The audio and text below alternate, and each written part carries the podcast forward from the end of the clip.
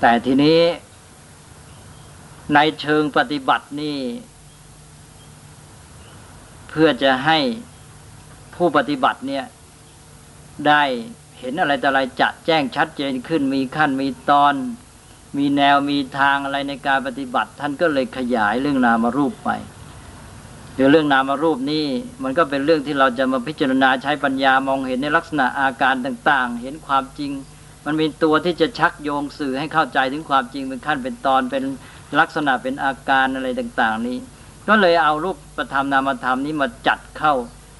ในลักษณะอาการต่างๆ ที่มันจะเป็นพื้นฐานที่เหมาะกับการที่จะใช้ปัญญาพิจารณา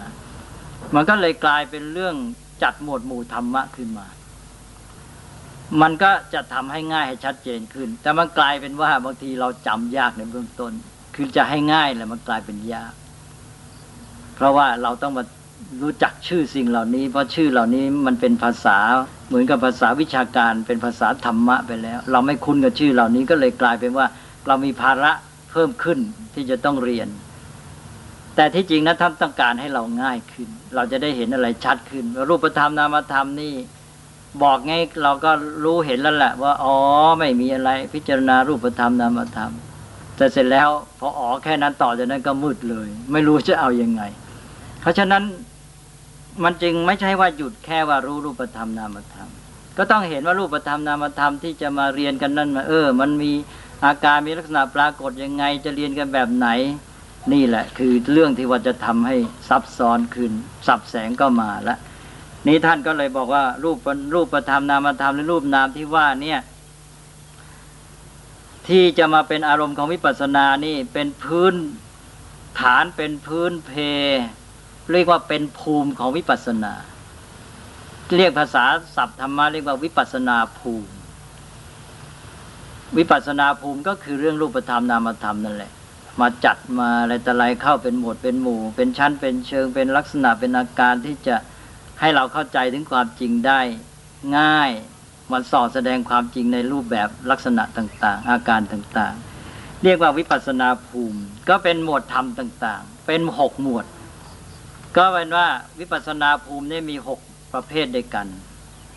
ตอนนี้ก็กลายเป็นว่า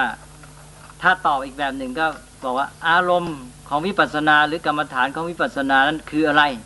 แทนที่จะตอบว่ารูปนามที่เป็นปัจจุบันตอบใหม่ ตอบแบบจัด เป็นหมวดเป็นหมู่ แล้วตอนนี้ตอบว่าได้แก่วิปัสนาภูมิหกหมวดอ้าวนี่เป็นวิธีตอบแบบที่จริงอันเดียวกัน ทีนี้เป็นวิปัสนาภูมิหกหมวดมีอะไรบ้างอันนี้ก็จะต้องมาจำแนกกันละอาตมาก็จะให้หัวข้อก่อนละ วิปัสนาภูมิหมวดที่หนึ่งเรียกว่าขันห้านี่เป็นภูมิของวิปัสนา เราจะใช้ภูมิแบบภาษาไทยก็ยังได้เหมือนกับเป็นภูมิรู้ของวิปัสนา คนที่จะทำวิปัสนานี้มีภูมิเรื่องวิปัสนาก่อนนะ ภูมิของวิปัสนาที่หนึ่งก็คือขันห้าต่อไปที่สองก็คืออายตนะอายตนะสิบสองอาจนะที่เป็นช่องทางรับรู้ของเราตาหูจมูกลิ้นกายใจ พร้อมทั้งสิ่งที่มันรับรู้รูปเสียงกลิ่นรสสัมผัสกายแล้วก็สิ่งที่คิดในใจ แล้วต่อไปอะไร หมวดที่สามวิปัสนาภูมิก็ได้แก่ธาตุสิบแปดแล้วยังไม่ได้บอกว่าธาตุสิบแปดคืออะไร เดี๋ยวค่อยย้อนมาพูดอีกที ต่อไปหมวดที่สี่ได้แก่อินทรีย์ยี่สิบสองก็ยังไม่บอกละผ่านไปก่อน ต่อไปหมวดที่ห้าวิปัสนาภูมิได้แก่อริยสัจสี่แล้วก็หมวดที่หกสุดท้าย วิปัสนาภูมิได้แก่ปฏิจจสมุปบาทเอาละนี่นี่คืออารมณ์ของวิปัสนา ที่เรียกว่าวิปัสนาภูมิ จะเห็นว่าต่างกันลิบลับกันเรื่องกรรมฐานของสมถะที่ผ่านมาแล้ว สมถะนั้นไปแบบหนึ่งเลย นี่มาวิปัสนาไปแบบหนึ่งเลย ชื่อไม่มีซ้ำกันเลยทีนี้ก็จะขอขยายความเรื่องวิปัสนาภูมินิดหน่อย ก็เริ่มตั้งแต่ขันห้าขันห้าที่จริงก็ควรจะมีพื้นฐานมาบ้างแล้ว ขันห้าขันนั้นแปลว่ากอง หรือแปลว่าหมวดหมู่ หรือพูดไทยก็อาจจะว่าประเภทนั่นเอง คือในทางธรรมะนั้นถือว่าชีวิตของคนเราเนี่ย เกิดขึ้นจากการประชุมกันหรือมารวมกันเข้าขององค์ประกอบต่างๆ นี่องค์ประกอบที่มารวมกันเข้าเป็นชีวิตนี้มีมากมาย ท่านก็บอกว่าถ้าแยกอย่างง่าย ๆ มันก็เป็นรูปธรรมนามธรรมเลยแต่นี้ว่าเราจะแยกให้มัน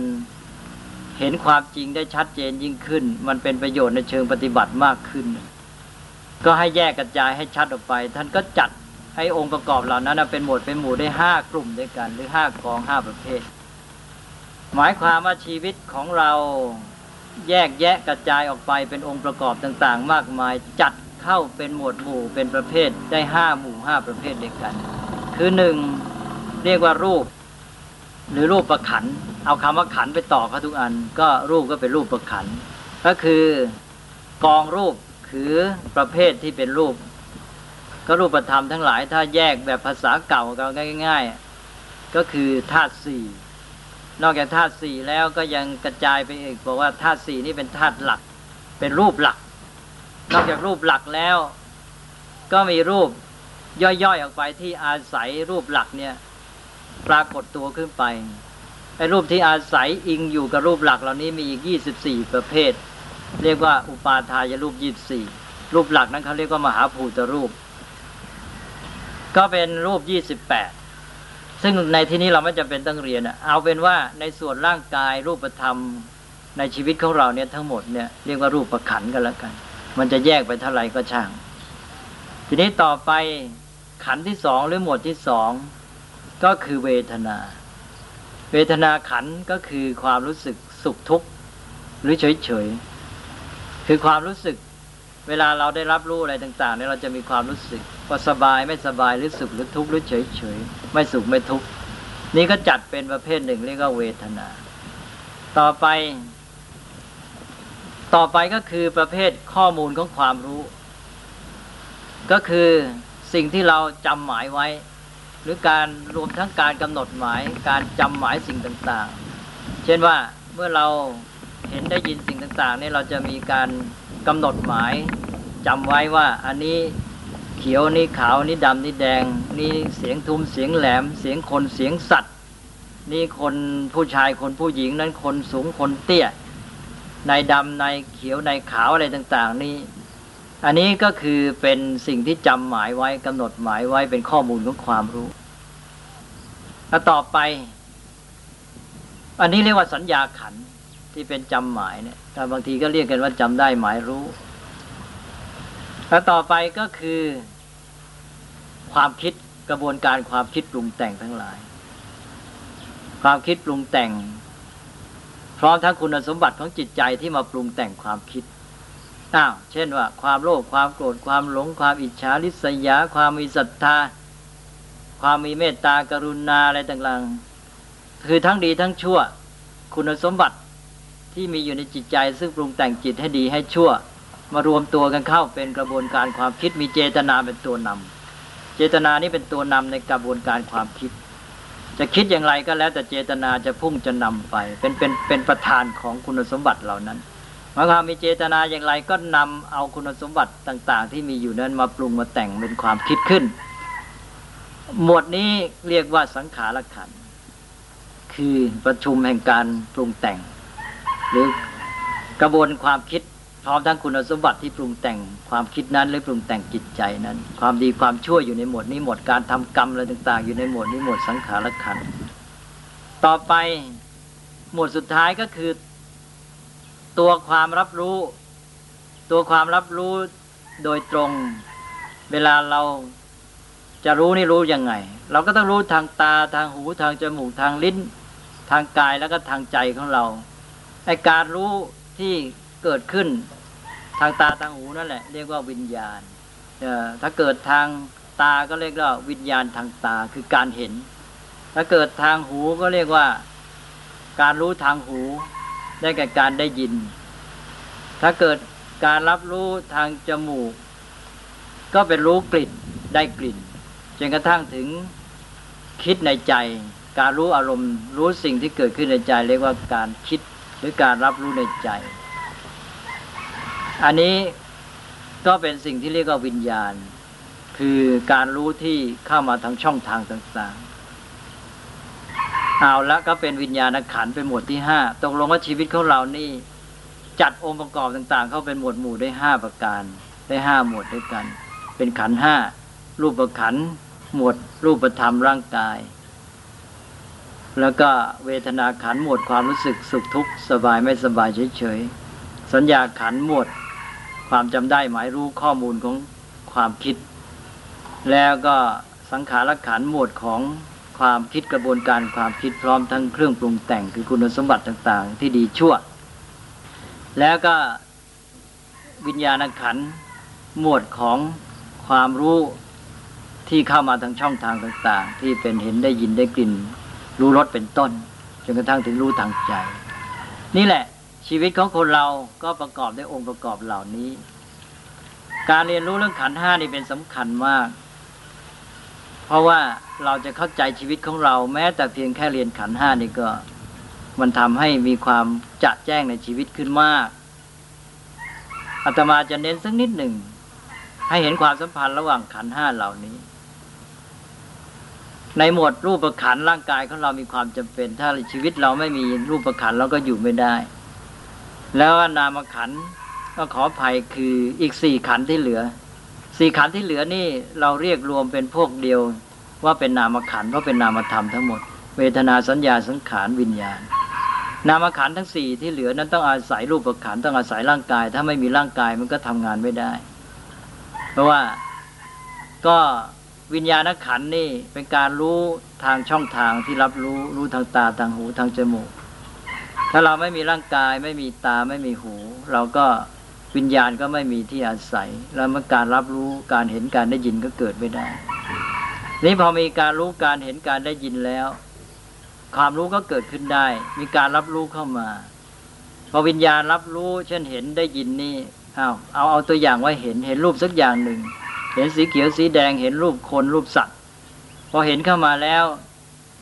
จะเกิดอะไรขึ้น พร้อมกับการเห็นนั้นก็จะได้มีความรู้สึก คือเราจะเห็นอะไรก็ตามเนี่ยมันจะมีความรู้สึกสบายไม่สบาย ที่เราเรียกว่าสุขทุกข์หรือไม่งั้นก็เฉยเฉยที่เรียกนี่แหละคือเวทนาเกิดขึ้นละทุกครั้งที่มีการรับรู้จะมีการรู้สึกว่าอย่างใดก็อย่างหนึ่ง แล้วพร้อมกันนั้นมีอะไรอีก เราก็จะกำหนดหมาย ซึ่งสัมพันธ์กับการจำ และมันก็ทำให้เกิดความจำด้วย เรากำหนดหมายไว้อย่างไร เราก็จำไว้อย่างนั้น นี่สัญญาขันนี่เป็นส่วนสำคัญของความจำการกำหนดหมายนี่เรียกว่าสัญญา พร้อมกับการที่เราเห็นนั้น เราก็จะมีการกำหนดหมายด้วย ว่าเป็นคนเป็นสัตว์ เป็นแม้กระทั่งกำหนดว่าเป็นชื่อนั้นชื่อนี้เป็นคนที่เรารู้จักหรือไม่รู้จัก เป็นสีเขียวสีแดง ลูกสูงต่ำอ้วนผอมอะไรเป็นต้นเนี่ยกำหนดหมายเสร็จ สัญญาก็มีแล้ว แล้ว แล้วก็เราก็จะมีอะไรต่อไปอีก เราก็จะมีความคิดเริ่มตั้งแต่ ปฏิกิริยาของจิตใจ ถ้าหากว่าสิ่งที่เราเห็นนั้นเรารู้สึกสบายเป็นความสุข เราก็ชอบใจ ความชอบใจนี้เป็นปฏิกิริยาของจิตใจเกิดขึ้นแล้ว หรือว่าถ้าหากว่าสิ่งที่เราเห็นนั้นทำให้เราไม่สบาย เราจะเกิดปฏิกิริยาคืออะไร คือไม่ชอบใจ อันนี้จะเป็นอาการของจิตใจที่เราเรียกว่าสังขาร จากจุดของความชอบใจไม่ชอบใจก็คิดไปชอบใจก็คิดไปอย่าง ไม่ชอบใจคิดไปอย่าง คุณสมบัติในจิตใจที่มีความชอบไม่ชอบ อยากได้ไม่อยากได้ เกลียดชังอะไรต่าง ๆ มันก็ผสมอยู่ในนี้ พร้อมทั้งความรู้สึกอะไรต่าง ๆ อื่น ซึ่งเรียกว่าสังขาร เพราะนั้นแม้แต่ในขณะเดียวกันเนี่ยที่เรามีการรับรู้การเห็นการได้ยินเป็นต้นเวลาเดียวเนี่ย ขันห้าเกิดพร้อมหมด ตาของเราก็ใช้งานเป็นรูปประขัน การเห็นคือวิญญาณขันก็เกิดขึ้น ความรู้สึกสบายสุขทุกข์อย่างใดอย่างหนึ่งก็เกิดขึ้น การกำหนดหมายว่าเป็นอะไรอย่างไรก็เกิดขึ้นเป็นสัญญา แล้วก็ความรู้สึกเป็นปฏิกิริยาความคิดความนึกการปรุงแต่งต่าง ๆ ก็เกิดขึ้นเรียกว่าสังขารนี้ก็แปลว่าสำหรับรูปธรรมนั้นเป็นที่อาศัย ทำให้วิญญาณได้อาศัยเกิดก็เห็นชัดแล้วทำงานควบคู่กันไป เวทนา ก็มีความสำคัญ เวทนามีความรู้สึก เรามีความรู้สึกอย่างไร มีความรู้สึกสบายไม่สบาย มันก็จะเป็นตัวกำหนดให้เรามีสังขารอย่างนั้น ถ้าเรามีความรู้สึกสบายเป็นสุขเวทนา มันก็มีปฏิกิริยาในสังขารคือความคิด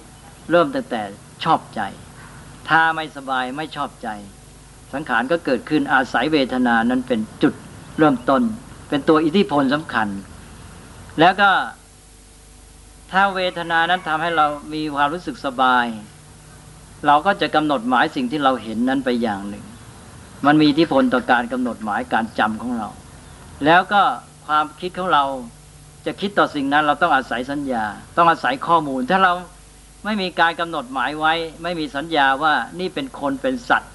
เป็นคนต่ำคนผอมเป็นคุณหญิงเป็นชายเป็นคนที่นั้นที่นี้ถ้าเราไม่มีสัญญานี้เนี่ยความคิดก็เดินไม่ได้ ความคิดต้องมีข้อมูล เพราะฉะนั้นสังขารก็ต้องอาศัยสัญญา ตกลงว่าขันห้าเนี่ยทำงานอิงอาศัยซึ่งกันและกันและทำงานด้วยกันตลอดเวลา แล้วเวทนานี่ถ้ามองดูจะเห็นว่าเหมือนกับว่าอ๋อมันก็มีนิดเดียวรู้สึกสุขทุกข์ ไม่สุขไม่ทุกข์รู้สึกสบายไม่สบายเฉยๆทำไมถึงจัดเป็นถึงขันหนึ่งเลย สัญญาก็เห็นชัดแล้วว่าโอ้โหมากมายเหลือเกินกำหนดหมายนี่ ไม่รู้เท่าไรเลยสิ่งที่เป็นข้อมูลนั้นมันมากมาย นับไม่ไหว ทีนี้สังขารก็เห็นชัดแล้วมันคิดกับปรุงแต่งไปต่าง ๆ มากมาย แต่ทีนี้ว่าเวทนาก็มีนิดเดียวรู้สึกสุขทุกข์ไม่สุขไม่ทุกข์ทำไมจัดเป็นประเภทหนึ่ง ขอให้เห็นความสำคัญของเวทนา เวทนานี่เป็นตัวอิทธิพลที่บันดาลชะตากรรมของมนุษย์ทั้งชีวิตส่วนตน และส่วนรวมทั้งสังคม ตลอดกระทั่งโลกเป็นอย่างมาก มนุษย์เรานี่ที่ทำกิจกรรมต่าง ๆ คิดปรุงแต่งสร้างสรรค์ต่าง ๆ นี่ดำเนินชีวิตประกอบกิจกรรมอะไรทำอะไรแม้กระทั่งไปทำการต่อสู้ขัดแย้งกันทั้งเกิดสงครามเนี่ยมันมาจากอะไร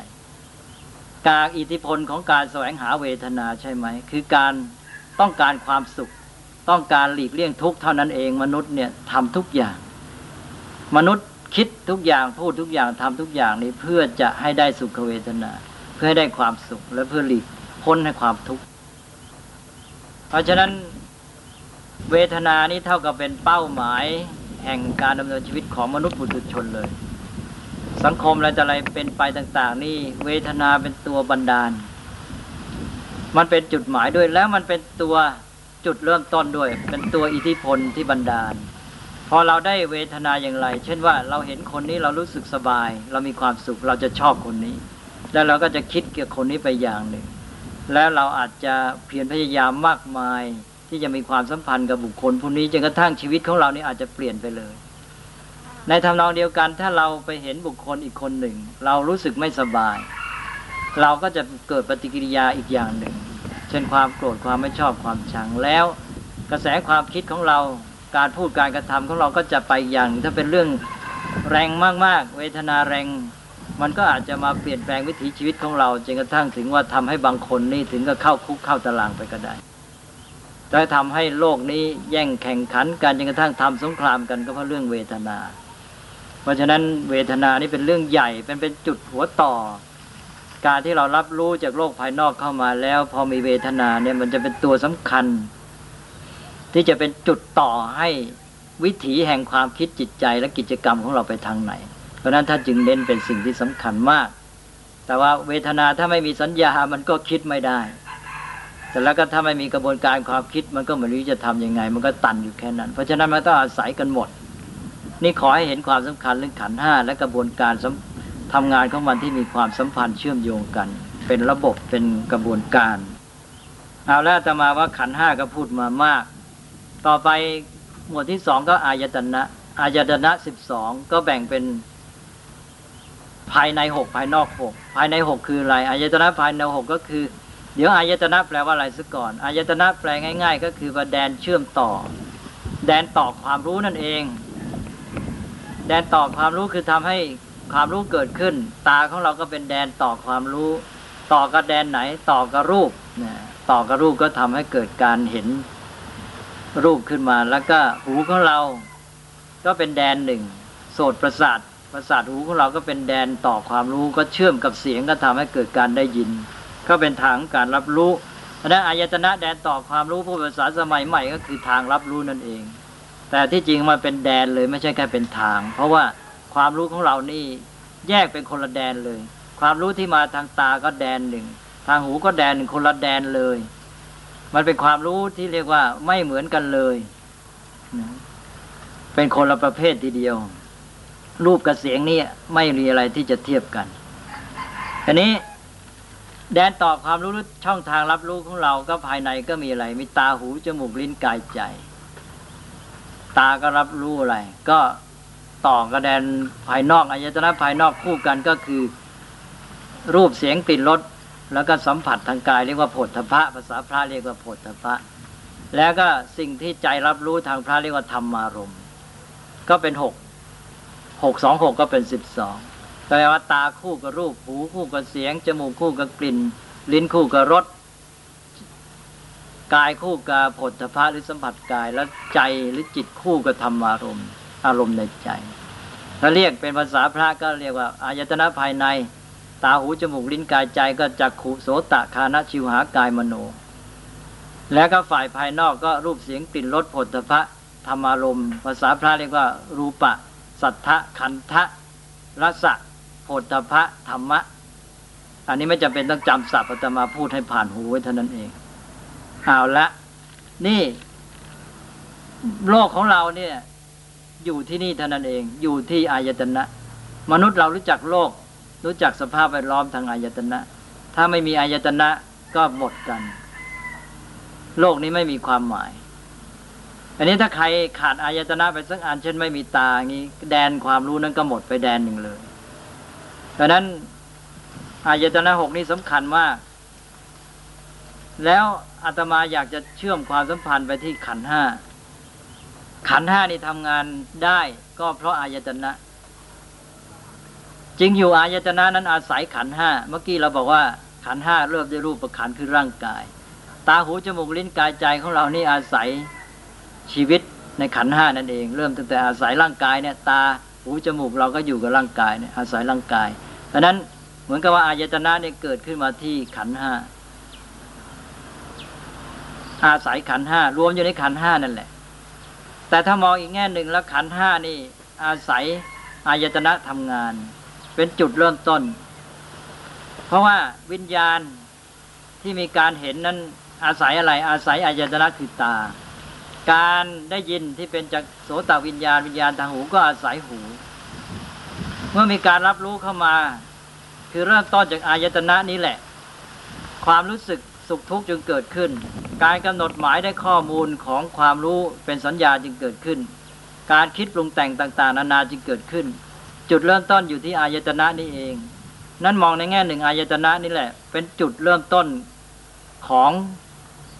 ชีวิตของมนุษย์ กิจกรรมของมนุษย์เริ่มมาจากอายตนะการรับรู้ทั้งหลาย เพราะฉะนั้นพุทธศาสนาให้ความสำคัญแก่เรื่องอายตนะมาก การรับรู้นี้เป็นจุดเริ่มต้นการทำงานของขันห้า เราจะรู้สึกสุขทุกข์ เราจะมีข้อมูลของความคิดเราจะคิดปรุงแต่งอย่างไรนี่ มันเริ่มจากการเห็นการได้ยินเป็นต้นซึ่งอาศัยอายตนะตาหูจมูกลิ้น อันนี้ก็เป็นอีกอันหนึ่ง แสดงว่าพระพุทธเจ้านี่ทรงแจกแจงชีวิตชนิดที่เรียกว่าให้มันสัมพันธ์กับเรื่องทางปฏิบัติของการ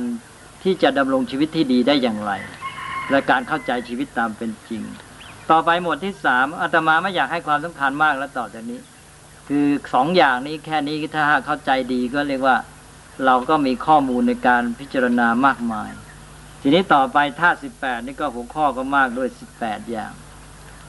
ขอความความเข้าใจนิดเดียวเพียงว่าคำว่าธาตุในที่นี้ไม่ใช่ใช้ในความหมายสมัยใหม่ ท่านใช้ในความหมายของท่านเอง ซึ่งมีมาก่อนแล้วเรามาใช้ในความหมายใหม่ของเรามันทำให้สับสนธาตุสมัยปัจจุบันเนี่ยเอามาใช้ในความหมายว่าสิ่งที่เป็นต้นเดิมของสิ่งทั้งหลาย เดิมว่าอย่างนั้น อ่าพอใช้ว่าความหมายต้นเดิมแล้วต่อมาปรากฏว่าไม่จริงคำว่าธาตุในสมัยปัจจุบันของวิทยาศาสตร์ก็ต้องเปลี่ยนคำจำกัดความใหม่ ความจริงนั้นธาตุเนี่ยเดิมเนี่ยเวลาเรามาใช้ในภาษาปัจจุบัน เราใช้ในความหมายว่าสิ่งที่เป็นต้นเดิมของสิ่งทั้งหลาย ต่อมานี้มันไม่ใช่ต้นเดิมจะแล้วเราค้นหาว่ามีอะไรต้นเดิมกว่านั้น เราก็ต้องเอาคำจำกัดความธาตุสมัยว่าธาตุคือสิ่งที่ประกอบด้วยอะไร ปรมาณูหรืออะตอมอย่างเดียวกันอย่างนี้เป็นต้น อันนี้ก็จะไปเอาความหมายของธาตุปัจจุบันไม่เอาธาตุในความหมายของท่าน ก็คือ สิ่งที่ทรงสภาวะลักษณะของมัน อยู่ตามธรรมดา ตามกฎธรรมชาติ แล้วมีรูปลักษณะกิจอาการเป็นแบบหนึ่งแบบหนึ่งเฉพาะตัวแยกได้เป็นประเภทประเภท ซึ่งทั้งหมดนั้นเป็นไปตามเหตุปัจจัย ในให้ความหมายอย่างนี้ยาวเหลือเกิน เอาง่ายๆว่าธาตุก็คือสิ่งที่ทรงสภาวะลักษณะของมันอยู่เองตามธรรมดาธรรมชาติเป็นไปตามเหตุปัจจัยเท่านี้เอง แล้วก็ จุดมุ่งหมายที่ท่านพูดเรื่องธาตุนี้เพื่ออะไรเพื่อไม่ให้หลงผิดไปว่ามีผู้สร้างผู้บันดาล คือให้เห็นว่ามันเป็นธรรมดาธรรมชาติ เป็นไปตามเหตุปัจจัยธาตุคือสิ่งที่ไม่อยู่ตามธรรมดาธรรมชาติตามเหตุปัจจัย แล้วพอเราเข้าใจอย่างนี้แล้วเราก็ไม่หลงว่าโอ้มีผู้สร้างผู้บันดาล แล้วก็ที่ไม่หลงผิดอีกอย่างหนึ่งก็คือว่าจะไม่หลงผิดว่าเป็นสัตว์เป็นบุคคลเป็นตัวตนเราเขา คือหมายความให้เห็นเป็นของธรรมชาติ อันนี้ก็เป็นเรื่องที่ว่าเรากำลังมองสิ่งทั้งหลายเนี่ย เป็นเรื่องของธรรมดาธรรมชาติ เป็นสภาพที่เป็นอย่างนั้นตามเหตุตามปัจจัยของมัน ทีนี้คำว่าธาตุอย่างนี้ก็เลยใช้กับสิ่งต่าง ๆ ได้หลายแบบหลายประเภท นี่ในกรณีเมื่อกี้นี้เรากำลังพูดถึงอายตนะ อันนี้ในการที่จะมีการรับรู้ทางอายตนะเนี่ย มีองค์ประกอบอะไรที่เข้ามามีส่วนร่วมบ้าง ซึ่งจัดแยกเป็นประเภทประเภทเป็นพวกพวก อันนั้นแหละ ที่มันเป็นเป็นประเภทของมันเป็นสภาพของมันแต่ละอย่างละอย่างแต่นี้มันไม่ใช่เป็นกลุ่มเหมือนขัน แต่มันเป็นสภาวะที่เป็นอย่างนั้น เป็นแบบของมันเอง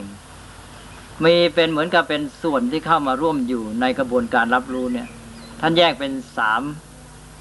ท่านแยกเป็นธาตุสิบแปดในทางรับรู้แต่ละทางนี่ก็เหมือนกับมีสามส่วนสามส่วน แล้วก็มีหกทางก็เลยเป็นสิบแปดก็มีอะไรบ้างธาตุอันที่หนึ่งก็คือเรื่องตา ตานี่ท่านหรือว่าเป็นธาตุหนึ่งหูก็เป็นธาตุหนึ่งจมูก ลิ้นกายใจนี่เป็นธาตุหนึ่ง แต่ละอย่างนี่เป็นธาตุนี่เรียกว่าแปลกมากไม่ตรงกับที่เราใช้ในภาษาไทยเลย แต่มันเป็นแบบของมันเป็นสภาวะตามธรรมชาติของมัน อันนี้สิ่งที่ตรงข้ามคู่กับมันก็รูปเสียงกลิ่นรสก็เป็นแต่ละอย่างเป็นแต่ละธาตุเหมือนกันรูปธาตุสัทธธาตุคันธธาตุคือธาตุรูปธาตุเสียงธาตุกลิ่นธาตุรสเป็นต้น ทีนี้อีกอันหนึ่งที่เข้ามาอยู่ในกระบวนการรับรู้ ก็คือตัววิญญาณการรับรู้การรู้นั้น ซึ่งถ้าไม่มีอันนี้ขึ้นมาก็อายตนะสองอันก็ไม่มีผลอะไร ก็ต้องมีธาตุจำพวกที่สามเข้ามาก็คือพวกวิญญาณธาตุก็มีทางหูว่าทางตาก็เรียกจักขูวิญญาณธาตุทางหูก็เรียกโสตวิญญาณธาตุทางจมูกเรียกคานวิญญาณธาตุทางลิ้นเรียกชิวหาวิญญาณธาตุทางกายเรียกกายวิญญาณธาตุทางใจเรียกว่ามโนวิญญาณธาตุ เอาละเลยบอนนี่ก็ตกลงว่าเราก็ครบแล้วเรียกว่าธาตุสิบแปดธาตุสิบแปดไม่ใช่อะไรเลยก็คือสภาวะตามธรรมชาติที่เข้ามามีส่วนในกระบวนการรับรู้ของเราสามสามกลุ่ม ทางรับรู้หนึ่งหนึ่งก็สามหกทางก็เป็นสิบแปดไม่ต้องไปติดใจกันเรื่องชื่อ เอาพอได้เข้าความต่อไปก็ผ่านไป หมวดที่สี่เรียกว่าอินทรีย์ยี่สิบสอง อินทรีย์นี่แปลว่าสิ่งที่เป็นใหญ่ในกิจของตนคล้ายๆเป็นหัวหน้าในการทำงาน หมายความว่ามันเป็นหัวหน้าออกหน้าทำงานแล้วเวลามันทำงานแล้วอะไรที่เกี่ยวข้องกับมันเนี่ยจะต้องทำตามมันหมด ไปตามมัน ไปเป็นตัวประกอบให้แก่มัน ไปทำเพื่อวัตถุประสงค์เดียวกับมันก็เรียกว่าสิ่งที่เป็นใหญ่ในการทำกิจของตนทำให้ทำอื่นที่เกี่ยวข้องเป็นไปตามตนในกิจนั้นๆ ในขณะนั้นๆ อันนี้เราเรียกว่าอินทรีย์ อินทรีย์เป็นตัวหัวหน้าในการทำกิจแล้วเราเรียกว่าตัวเจ้าการ ตัวเจ้าการนี้ก็มียี่สิบสองด้วยกัน ก็เป็นหมวดที่หนึ่งก็เป็นเจ้าการในกระบวนการรับรู้ ออกทำหน้าที่ในการรับรู้ด้านนั้น ๆ ก็มีอะไรบ้าง อินทรีย์คือตานี่ตาถือว่าเป็นอินทรีย์หนึ่ง อินทรีย์คือหู อินทรีย์คือจมูก อินทรีย์คือลิ้น อินทรีย์คือกาย อินทรีย์คือใจจริงๆถ้าจะว่าให้ชัดแล้ว อินทรีย์คือประสาทตา อินทรีย์คือประสาทหู แต่เราพูดง่ายๆว่าอินทรีย์คือตา อินทรีย์คือหู เนี่ยมันเป็นเจ้าการในการรับรู้ทางแดนนั้น ๆ เลยจักขู่ก็เป็นเจ้าใหญ่ในการรับรู้ทางตา แล้วอะไรอะไรที่ทำงานเวลานั้นจะไปตามมันหมดเลย ไปตามเพื่อการเห็นอย่างเดียวนะเพราะฉะนั้นเราก็จะมีจักขุนทรีย์ อินทรีย์คือตา โสตินทรีย์ อินทรีย์คือหู ฆานินทรีย์ อินทรีย์คือจมูก ชิวหินทรีย์ อินทรีย์คือลิ้นกายินทรีย์ อินทรีย์คือกายมนินทรีย์ อินทรีย์คือใจนี่ก็หกแล้วหมวดที่หนึ่ง ต่อไปอินทรีย์ประเภทที่มีความเป็นใหญ่ในเพศภาวะ ในความมีชีวิตก็คือ อิทธินทรีย์ อินทรีย์คือความเป็นหญิง นี่เป็นภาวะเพศ ปุริสินทรีย์อินทรีย์คือความเป็นชาย ชีวิตินทรีย์อินทรีย์คือชีวิตนะอันนี้ก็เป็นเราเรียกว่าอินทรีย์นะภาวะที่มีชีวิตทำให้มีชีวิตชีวานี่หมายมันก็เป็นรูปธรรมก็จริง แต่มันมีเป็นภาวะที่ละเอียดละนิดเป็นเหมือนกับนามธรรม ต่อไปอินทรีย์ประเภทเกี่ยวกับความรู้สึก เป็นเจ้าใหญ่ในความรู้สึก ก็เป็นเวทนานั่นเอง ก็คือเวทนาที่เป็นสุขก็เรียกว่า อินทรีย์ที่เป็นสุขก็สุขขินสีที่เป็นทุกข์ก็เรียกว่า อินทรีย์คือทุกข์เป็นทุกข์ขินสีทีนี้ก็ท่านต้องการเน้นในทางใจก็แยกเป็นว่าความสุขทางใจเรียกว่าโสมนัสความโสมนัสความสุขทางใจเรียกว่าโสมนัสสินสีหรืออินทรีย์คือโสมนัสแล้วก็ต่อไปอินทรีย์คือ โทมนัสความไม่สบายใจ แล้วก็เฉยๆ เป็นอุเบกขา ก็เป็นอุเบกขินสีอินทรีย์คืออุเบกขา ก็แปลว่ามีอินทรีย์อยู่ห้าทางด้านความรู้สึกสุขทุกข์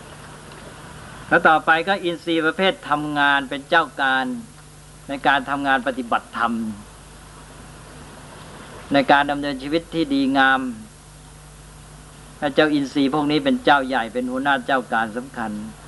ซึ่งเราก็จะได้พูดถึงต่อไปอีก อินทรีย์ห้านี้ก็หมดนี้ก็ได้แก่ศรัทธา ความเชื่อ แล้วก็วิริยะความเพียร สติความระลึกได้ สมาธิความมีจิตตั้งมัน่นแล้วก็อ๋อศรัทธาวิริยะสติสมาธิแล้วสุดท้ายก็ปัญญา อินทรีย์คือปัญญา คือความรู้เข้าใจตามเป็นจริงอันนี้ ในปัญญาอินทรีย์คือปัญญานี้ยังมีขยายอีก เพราะในการปฏิบัติธรรมต่อไปนี้ อินทรีย์ทางปัญญาที่จะเป็นตัวสำคัญสำคัญในการทำกิจให้สำเร็จเป็นหัวหน้านี่จะมีขึ้นไประดับสู่การบรรลุมรรคผล ก็จะมีอินทรีย์จำพวกปัญญาที่มีเข้ามาเพิ่มอีกสามคืออินทรีย์ที่เป็นตัวให้สำเร็จ โสดาปฏิมักเป็นโสดาปฏิมักอันนี้ท่าเรียกว่า อนัญญตันยัสสามีตินสีอันนี้ชื่อยาวที่สุดจำยาก บางทีก็เรียกว่า อนัญญาตันยัสสามีตินจิยังอันนี้ก็เป็นพูดง่าย ๆก็คือปัญญายาณของโสดาปฏิมักที่ให้สำเร็จกิจในการบรรลุโสดาบัน ทีนี้ต่อไปก็เป็น อินทรีย์ที่สูงขึ้นไปต่อจากโสดาปฏิมักขยาน ก็ไปถึงระดับโสดาปฏิผล แล้วก็ไปสกทาคามิมักสกทาคามิผลอนาคามิมักอนาคามิผลอรหัตมักก่อนที่จะถึงสุดท้ายลองลงมาจนกระทั่งถึงเนี่ย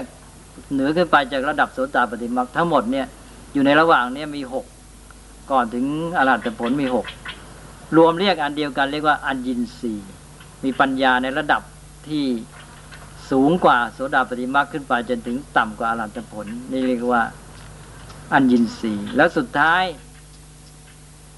คือตัวให้สำเร็จอรหัตผล เป็นปัญญายาณขั้นสูงสุด เรียกว่าอัญญาตาวินสีเป็นผลละยานของพระอรหันต์ก็จบ รวมๆแล้วเป็นอินทรีย์ยี่บสองอันนี้เพียงแต่ให้ผ่านผ่านหูไม่ต้องไปจดไปจำชื่อให้ลำบาก ทีนี้ต่อไปหมวดที่ห้าก็อริยสัจสี่อริยสัจสี่นี่ถือว่าเรียนแล้ว ก็คือความจริงที่ประเสริฐความจริงที่มันเป็นเรื่องของชีวิตเราแท้ๆซึ่งจะทำให้แก้ปัญหาได้ ซึ่งเป็นทางการให้เข้าถึงสภาวะความเป็นจริงที่แท้ของชีวิต และแก้ปัญหาให้ตรงกับความจริงนั้น ความจริงตามสภาพของชีวิต ไม่ใช่หลีกเลี่ยงหนีไปหาอะไรอื่น ก็คืออริยสัจซึ่งมีสี่ประการก็ทุกขสัจความจริงคือทุกขสมุทัยสัจความจริงคือสมุทัยนิโรธสัจความจริงคือนิโรธแล้วก็มรรคสัจความจริงคือมรรคจะเรียกชื่อยาวก็ได้ ทุกขสัจจะทุกขสมุทัยสัจจะทุกขานิโรธสัจจะทุกขานิโรธคามินีปฏิปทาสัจจะ แล้วเติมอริยะเข้าไปก็ได้ ก็ยิ่งยาวกันใหญ่ เลยว่าเอาแค่ทุกขสัจสมุทัยสัจนิโรธสัจมรรคสัจแค่นี้ก็พอ ก็เรียกว่ามีสัจจะหรืออริยสัจสี่ประการ อันนี้ก็จะไม่อธิบายในที่นี้ละ แต่เป็นเรื่องของเหตุของผล ทุกข์ก็เป็นผลเป็นปรากฏการณ์ที่เราพบก่อนอื่นจะเป็นตัวปัญหาที่ประสบ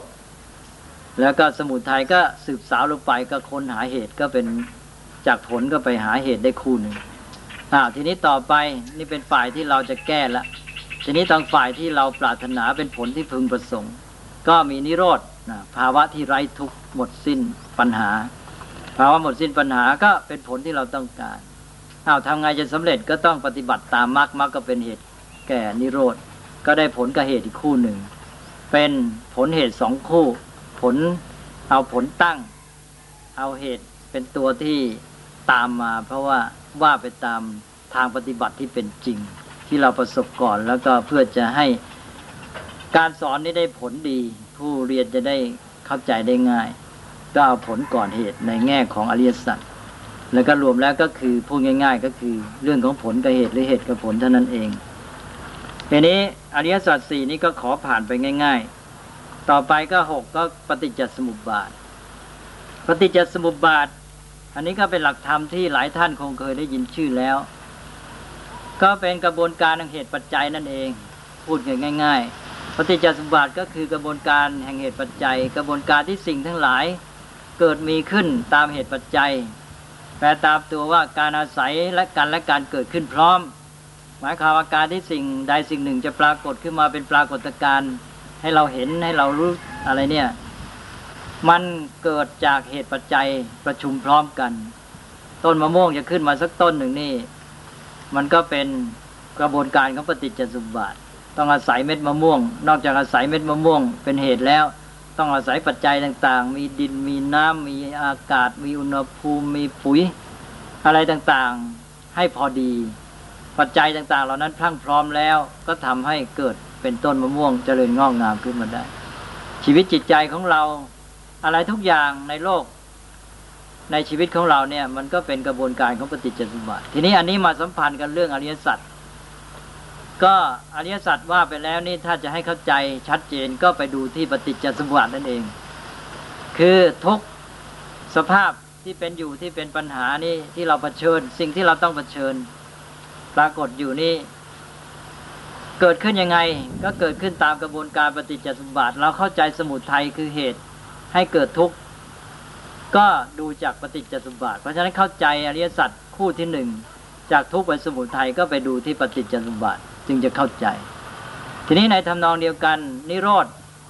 จุดหมายที่พึงประสงค์ เป็นผลที่ต้องการ จะทำไงเกิดขึ้นอ๋อก็มันเกิดขึ้นอย่างไรก็ดับอย่างนั้นก็แก้อย่างนั้น ก็เมื่อเรารู้กระบวนการของการเกิดขึ้นตามหลักเหตุปัจจัยของปฏิจจสมบัติ เราก็ไปแก้เหตุปัจจัยที่ปฏิจจสมบัติมันก็หาย เพราะฉะนั้นท่านเรียกว่าการย้อนการย้อนแนว การย้อนทางของปฏิจจสมบัติก็ทำให้เกิดผลคือการแก้ปัญหาได้ แล้วเราก็จะประดิษฐ์ค้นวิธีการที่จะทำให้เกิดกระบวนการย้อนกลับนี้ ก็คือมรรคมรรคก็คือวิธีการที่ทำให้ มีผลเป็นกระบวนการย้อนกลับของปฏิจจสมบัติก็ทำให้นิโรธเกิดขึ้น นั้นการเข้าใจอริยสัจให้ลึกซึ้งก็ไปดูที่ปฏิจจสมบัติทั้งฝ่ายทำให้เกิดทุกข์และฝ่ายที่แก้ทุกข์ดับทุกข์อันนี้ในรายละเอียดอาตมาก็จะไม่กล่าวแล้วก็ขอให้เข้าใจสาระสำคัญเป็นภาพกว้างๆเพียงว่าปฏิจจสมบัติก็คือกระบวนการของการที่สิ่งทั้งหลายเกิดขึ้นตามเหตุปัจจัยนั่นเอง เราก็มองด้วยสายตาปฏิจจสมบัติต่อสิ่งทั้งหลาย ว่ามองสิ่งทั้งหลายที่เกิดขึ้นตามกระบวนการของเหตุปัจจัย นี่ก็เป็นอันว่าจบเรื่องวิปัสสนาภูมิหกชุด ก็ถ้าหากว่าเข้าใจอันนี้แล้ว ก็เป็นอันว่ารู้เรื่องอารมณ์ของวิปัสสนา หรือกรรมฐานของวิปัสสนา แล้วก็ขอย้ำอีกอย่างหนึ่งว่า ทั้งหมดทั้งสิ้นนั้น ก็รวมอยู่ในรูปนามนั่นเอง คือวิปัสสนาภูมิทั้งหกหมวด เช่นขันห้าเป็นต้น จะเห็นได้ชัดว่าไม่มีอะไรรวมแล้วก็คือรูปนาม อย่างขันห้านี่ชัดเจนเลย ขันรูปประขันขึ้นก่อนก็เป็นรูปธรรม แล้วก็เวทนาสัญญาสังขารวิญญาณก็เป็นนามขันก็เป็นนาม ก็เป็นนามธรรม ก็รูปนามเท่านั้น ถึงอื่นก็เหมือนกัน แต่ว่าแยกขึ้นไปแล้วให้เห็นลักษณะอาการต่างๆ ในการที่มันมีกระบวนการขึ้นหรือเป็นระบบขึ้นที่มันให้เห็นเข้าใจชีวิตของเราชัดเจนขึ้น แล้วก็นำไปใช้ในการแก้ไขในการปฏิบัติ เพื่อได้พัฒนาชีวิตจิตใจได้ผลดียิ่งขึ้น เราก็เรียนกันในลักษณะอาการที่ว่านี้ดังนั้นในเรื่องวิปัสสนาภูมิทั้งหมดนี่ก็เรียกง่าย ๆ ว่ารูปนาม แล้วก็ถ้าจะเรียนแบบง่าย ๆ เพราะว่าบางทีวิปัสสนาภูมิภูมิหกนี่มันมากมาย เราก็อาจจะเอาขันห้านี่เป็นตัวหลักตั้ง เอาขันห้าสักอย่างเดียวหมวดเดียวเราก็โยงไปหาได้ทั้งหกหมวดเลยเนี่ยอย่างที่ว่าเมื่อกี้ขันห้าโยงไปหาอายตนะก็ได้อย่างขันห้าโยงไปหาปฏิจจสมบัติก็สบายเลย เพราะกระบวนการขององค์ประกอบปัจจัยต่าง ๆ ที่เป็นไปในปฏิจจสมบัตินั้นก็มาจากขันห้านั่นเอง ขันห้านั้นก็เหมือนกับว่าองค์ประกอบต่าง ๆ มาตั้งรวมกันอยู่ พอมันเป็นกระบวนการขึ้นมา มันก็คือดำเนินไปตามหลักปฏิจจสมุปบัตินั่นเองอันนี้ เพราะฉะนั้นถ้าหากว่าเราจะเรียนเบื้องต้นนี้ก็เรียนเรื่องขันห้าว่าถ้าหากว่าจะให้ชัดขึ้นอีกหน่อยก็เอาอายตนะด้วยก็ได้ เพราะอายตนะก็ไม่ยาก